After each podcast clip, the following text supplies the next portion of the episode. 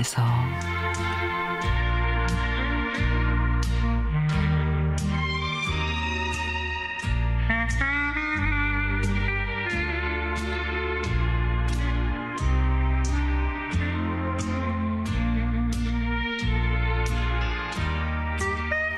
서랍 안에 모아둔 닭상용 달력이 여덟 개나 됩니다.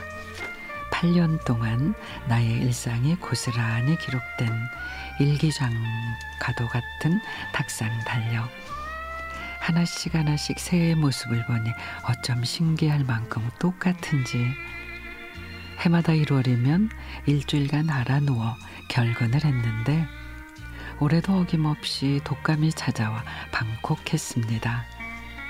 목이 칼칼하고 많이 아파서 딸에게 문자를 보냈습니다.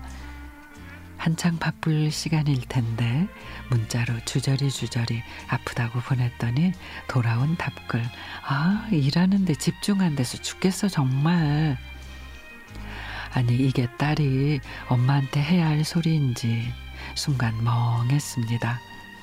내가 딸아이 때는 자다가 엄마가 아파서 끙끙 앓는 소리를 내면 벌떡 일어나서 엄마의 팔다리를 주물러 드리고 찬물 수건 이마에 갖다 올려드리고 엄마 돌아가실까봐 얼마나 걱정했는데 나름 동네에서도 아유 저런 딸 없네 효녀네 이렇게 말씀하셨지만 엄마는 가끔 제게 그러셨어요.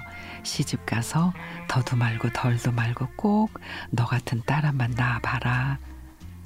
그때는 무슨 뜻인지 몰랐습니다. 저도 우리 딸처럼 평소에는 살갑고 따뜻한 딸이었지만 종종 별일 아닌 걸로 엄마를 서운하게 하고 가슴 아프게 한 딸이었나 봅니다.